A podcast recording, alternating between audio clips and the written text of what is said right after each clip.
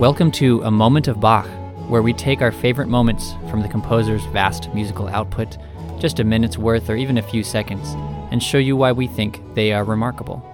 We are your hosts, Alex and Christian Giebert. Today's moment is from the alto aria from the cantata O ewiges Feuer, O Ursprung der Liebe, BWV 34.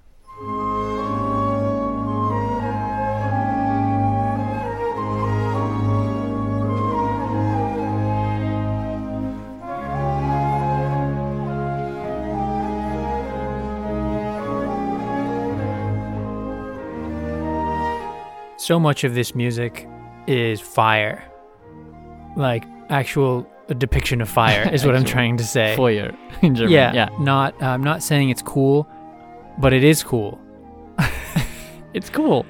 But it's What not think it's cool. cool? It's not cool in that it's not cold, it's fire. So it's hot. So it's hot. Right. But what I'm saying is that it's a Bach's musical description of fire in the sense of the Holy Spirit. And now we need to back up and describe why would Bach do such a thing.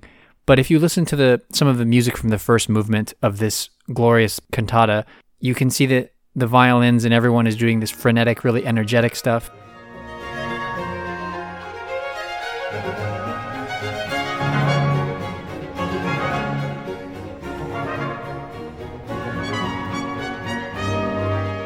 And sometimes it's in the voice parts when they sing that word, fire.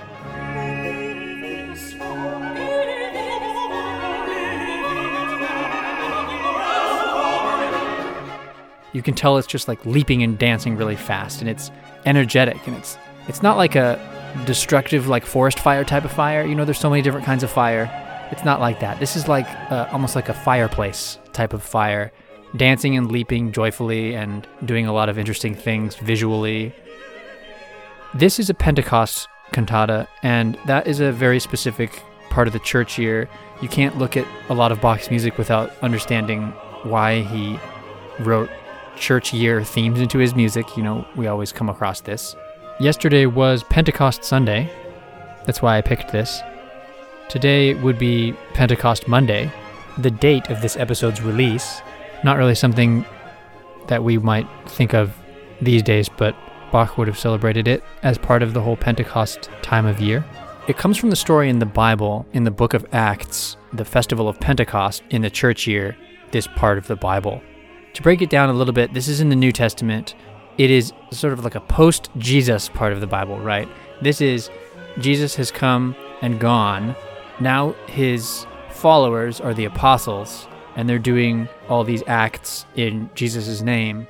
And then you have this story where it says that the Holy Spirit descends upon them in tongues of fire go on them and it's kind of it seems kind of spooky or scary but it's actually supposed to be a really good thing it causes them to gain the ability to speak different languages right and and so then they can communicate with all these different people and alex you pointed out to me that there's a great part where where someone argues in the bible and says maybe they're just drunk at this point Yeah. you know They hear all these people speaking all these different languages.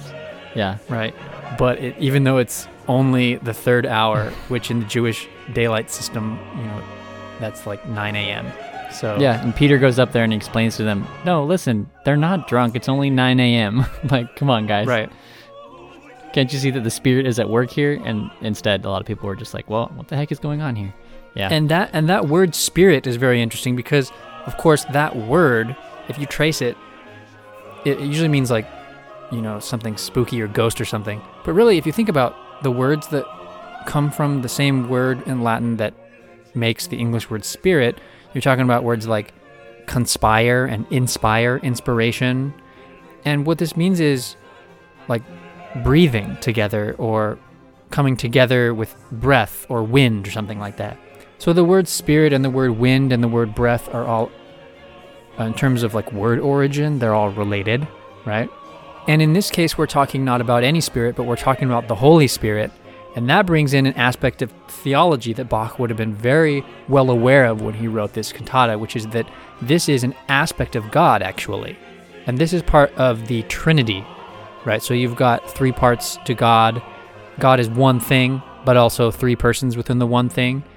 And it's a very um, complicated concept and tricky to explain. and famously so.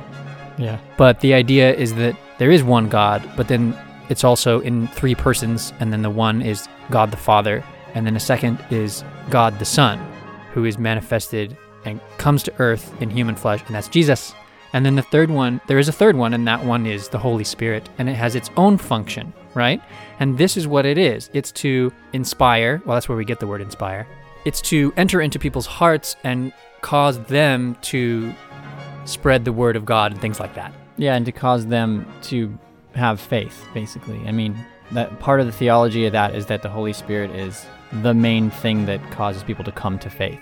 Right, right, right. Yeah. Um, of course, this is manifested a lot of different ways across different denominations and types of Christianity, but a lot of them agree on on this being part a big part of the um, what they call the Trinity. So this is actually a really important festival, and in Bach's time, it would have been celebrated with a few different stuff, even on some weekdays, not just Sunday. But one of the festival cantatas for Pentecost Sunday would have been this one. You see that even in the title, the eternal fire, the word eternal gets this long note. The word fire is set to music with such delightful and energetic motifs.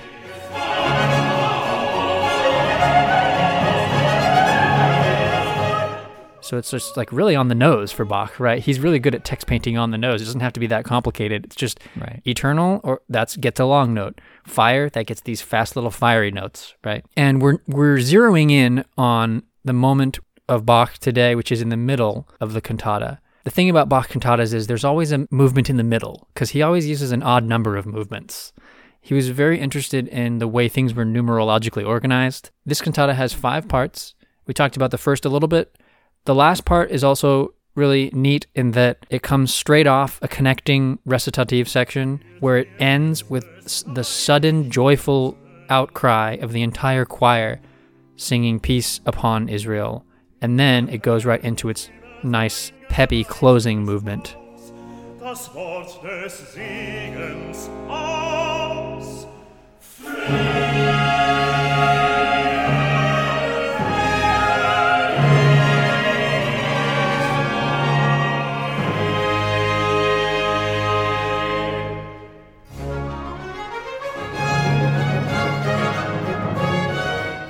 Which is not a strict and simple Bach chorale, but a fully fleshed out choral piece, which we would normally expect to be at the beginning of the cantata. Here, Bach wrote one at the beginning and one at the end.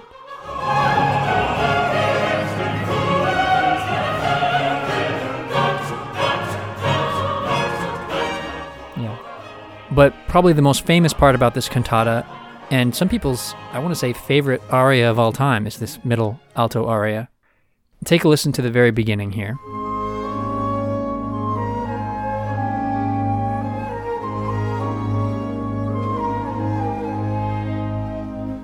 The music of this cantata comes from a wedding cantata that Bach wrote earlier, and then he rearranged it for the Pentecost theme. And it was a pretty direct A to B to go from the kindling of the fire of love into people's hearts, you know, in, in the union of, of the church as well, to uh, changing that or editing the text just a little bit so that it turns into the kindling of the fire of the Holy Spirit in everyone's hearts for Pentecost. Makes sense. It worked out fine.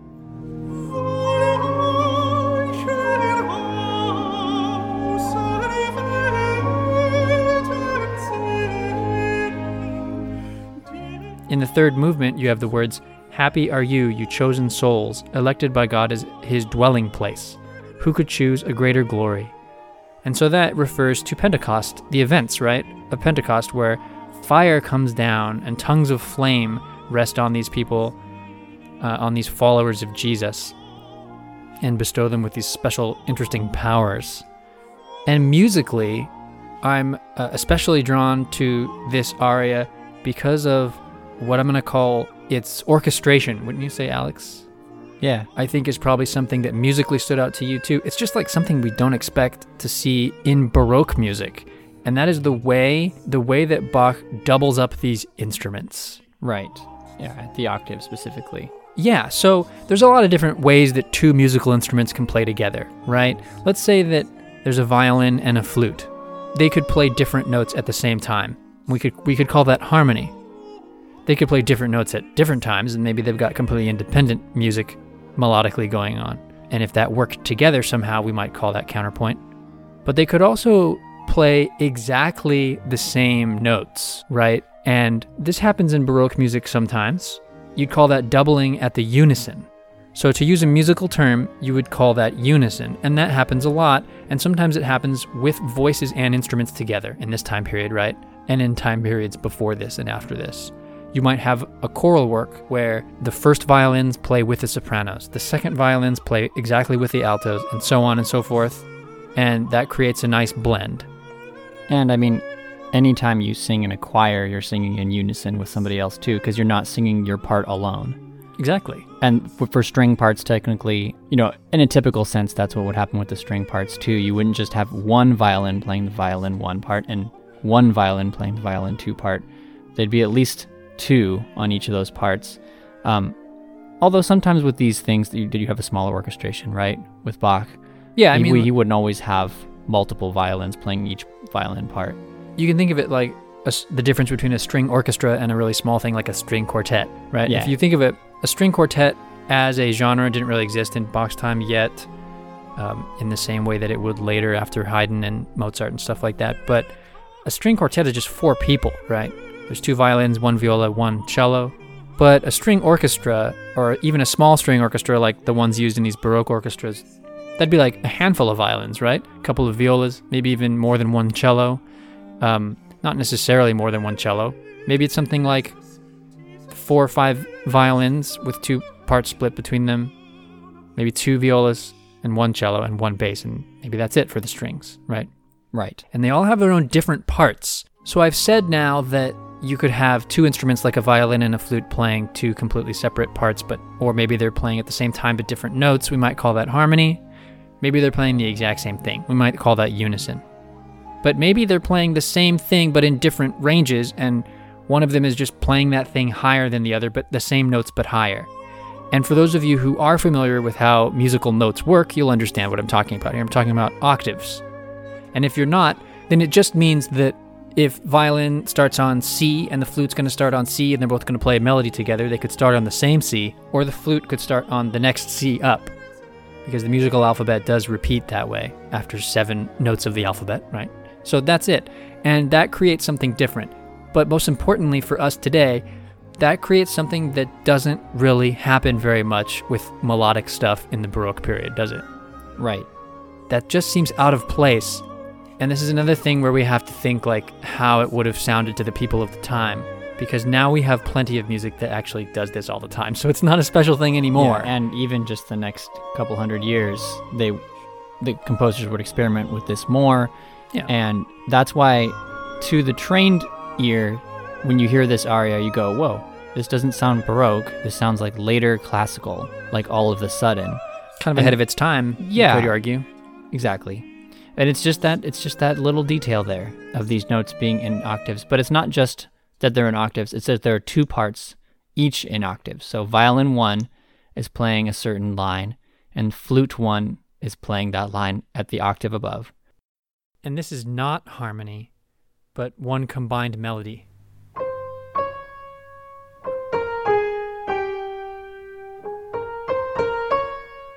Violin two is playing a different line, and flute two is playing that line at the octave above.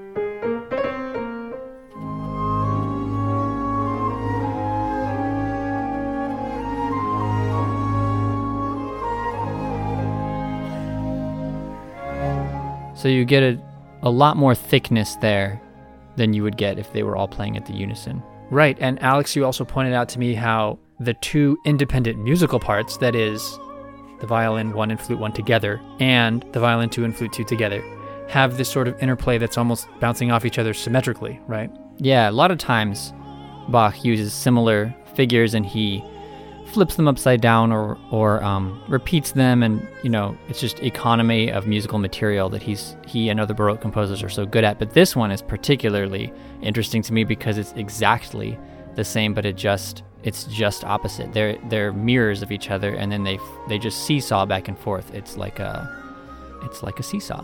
Yeah. like so the the top one, the violin one and flute one, starts by coming up and then floating down like this.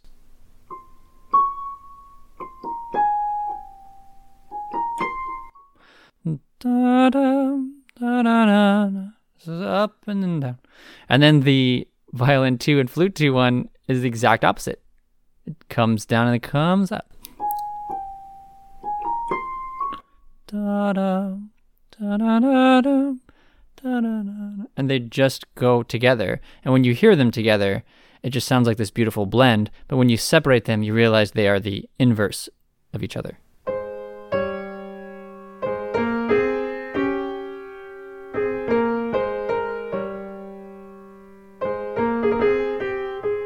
It's a thing that Bach loved to do to work out the musical puzzle of composition. Yeah, that's one thing that we love about Bach. I think I can speak for both of us to say this, but um, so many composers can do a great job with creating memorable melodies and lovely sounding uh, harmony and chords and things like this.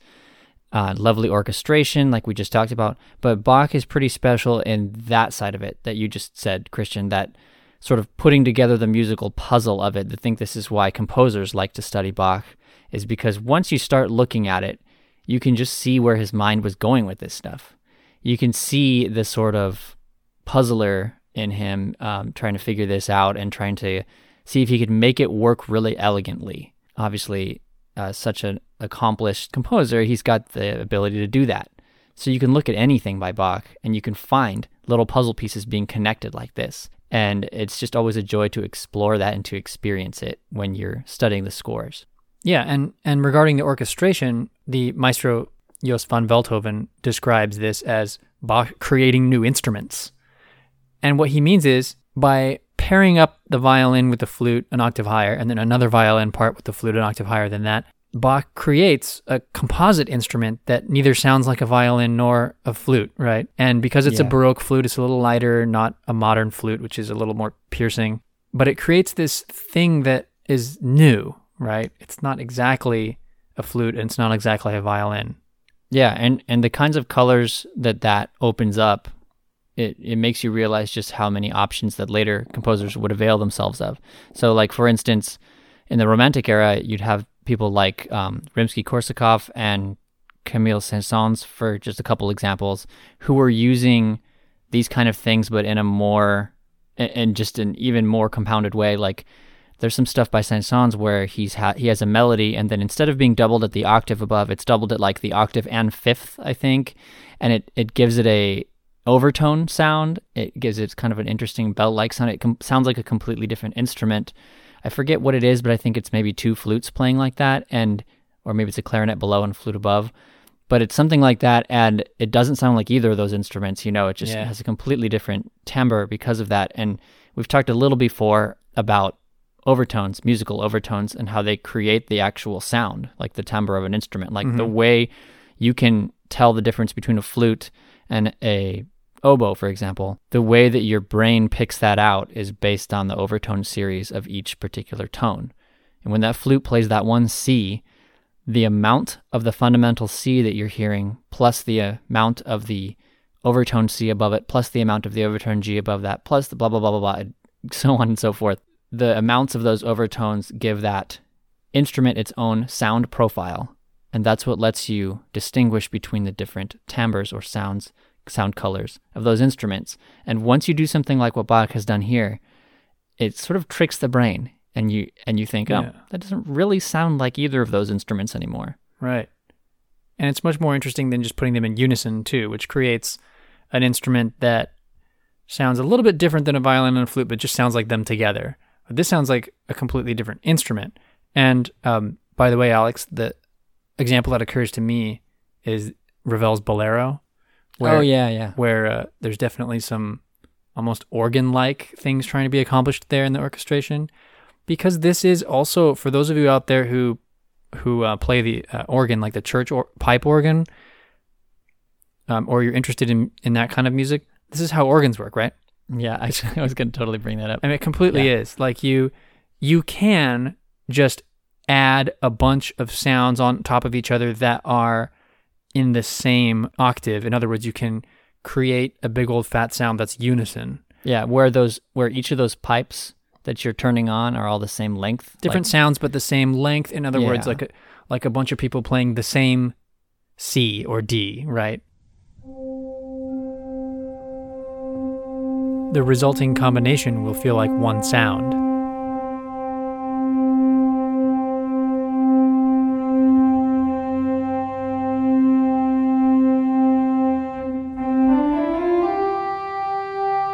But what you mostly do to play medium to loud on an organ is not exactly that. Instead, you turn on smaller and smaller pipes that are basically mathematical divisions of the pipe length of the bigger one, right?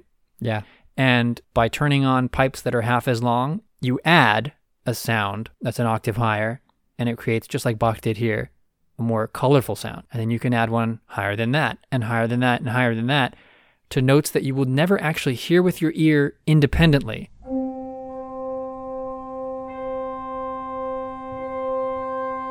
But it adds up and creates a sound that makes it completely unique and colorful.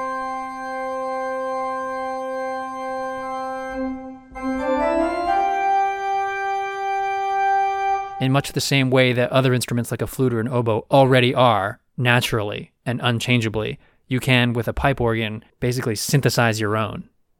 So the idea of of making different tone colors and sound qualities and putting them together is called orchestration, right? And that is a term that makes you think of orchestra.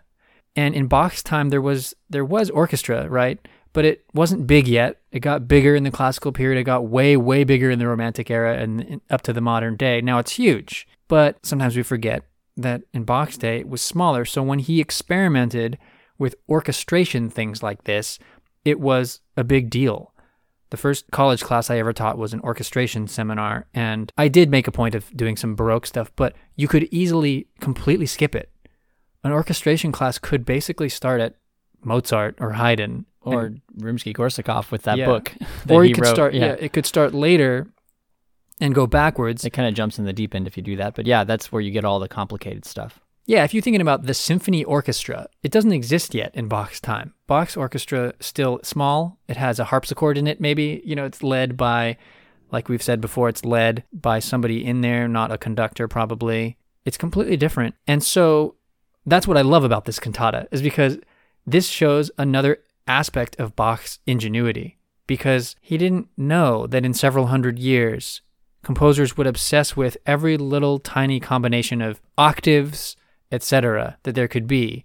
He hadn't gotten that far in history yet. All he knew is that if he took a violin and a flute and put the flute higher than the violin, then he could create a new thing to create this beautiful pastoral sound which formed this perfect middle of this Pentecost cantata.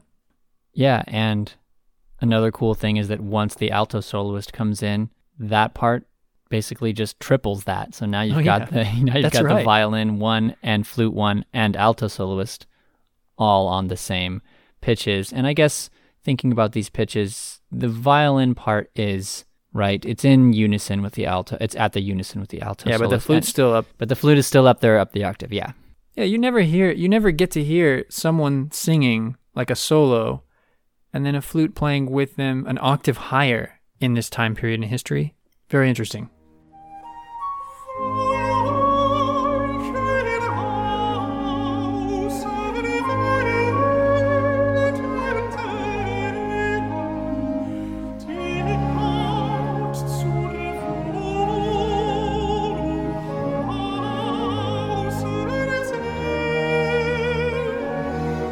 So one other thing I love about the text, just jumping back to that, is just and this is everything about the book of Acts, but basically everything from here on, it's like the beginning of the Christian church. It's like the early Christian church. From here in this story from Acts all the way till now is the history of the Christian church.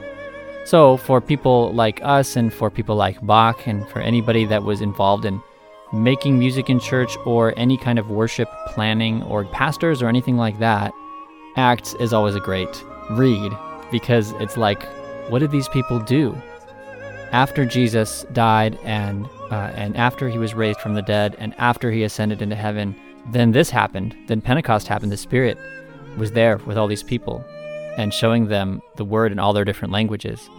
And so then after that, it's like that's kind of like the uh, breaking of the curse of the Tower of Babel from uh, from the Old Testament, right? Where everybody ended up speaking different languages so that they so they wouldn't get along. And now it's like actually all the different languages are saying the same message and that's the message of the gospel, right? So it's a really cool book Acts is and it starts with Jesus ascending into heaven. So it's like the whole rest of that is like okay, what did these people in the early church do? And it's it's just a really inspiring thing to see to use the another spirit word, right? Inspiring Yeah. thing to see um, what the Spirit did in these people's lives and how once Jesus was not here on earth anymore as a person, how they had to carry it on.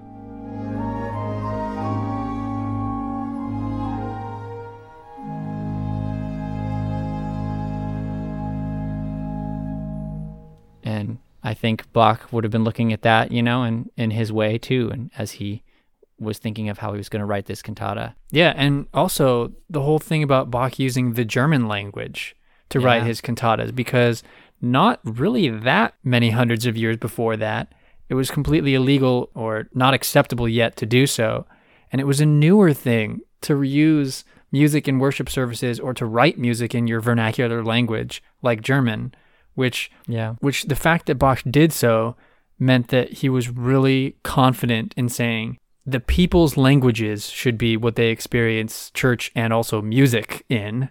And because of that, it's much like that passage from Acts 2, where this stuff should all be in German because we speak German. So I'm translating the old holy, sacred things into my language. And for Bach, that's great because then he gets to also compose music to the people who spoke German and could understand this. And in doing so, um, just like in the story in Acts, he can be inspired to create something that he knows will reach people. And now, here is the intro to that alto aria.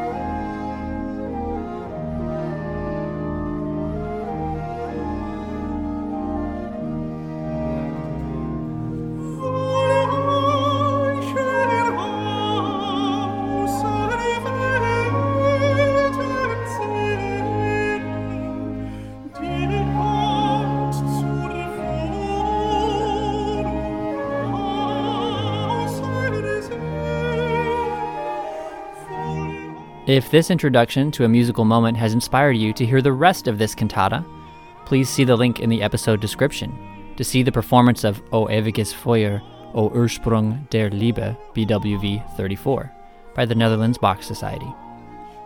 Do you want to hear our new episodes as we release them? Find us on your podcast app and hit subscribe.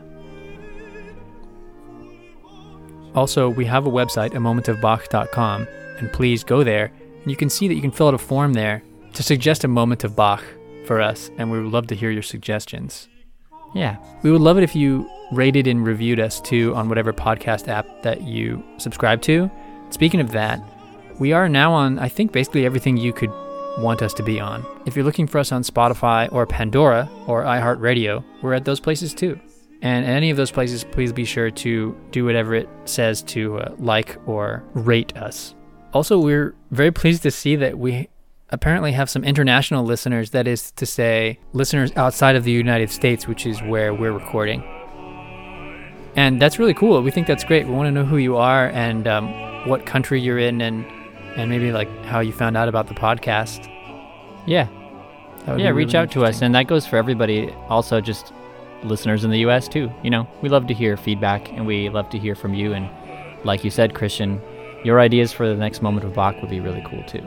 And if you're wondering how to do that, If you want to do it privately, you can just use that message function on our website or email us. We also have our, the, email, the Gmail address for a moment of Bach at gmail.com. But also, uh, if you want to post it on a social media platform, you can just do so on our Instagram or Facebook page as well. Yeah. So, Alex, what will we be talking about next week? We will be talking about Herz und Mund und Tat und Leben, BWV 147, and specifically the best known part of that cantata, which is a piece that I bet you know if you're listening to this right now, and that is Jesu Joy of Man's Desiring. Yeah. And exciting for us, we'll have our first guest interview on this show, and we are looking forward to that. Until next time, enjoy those moments.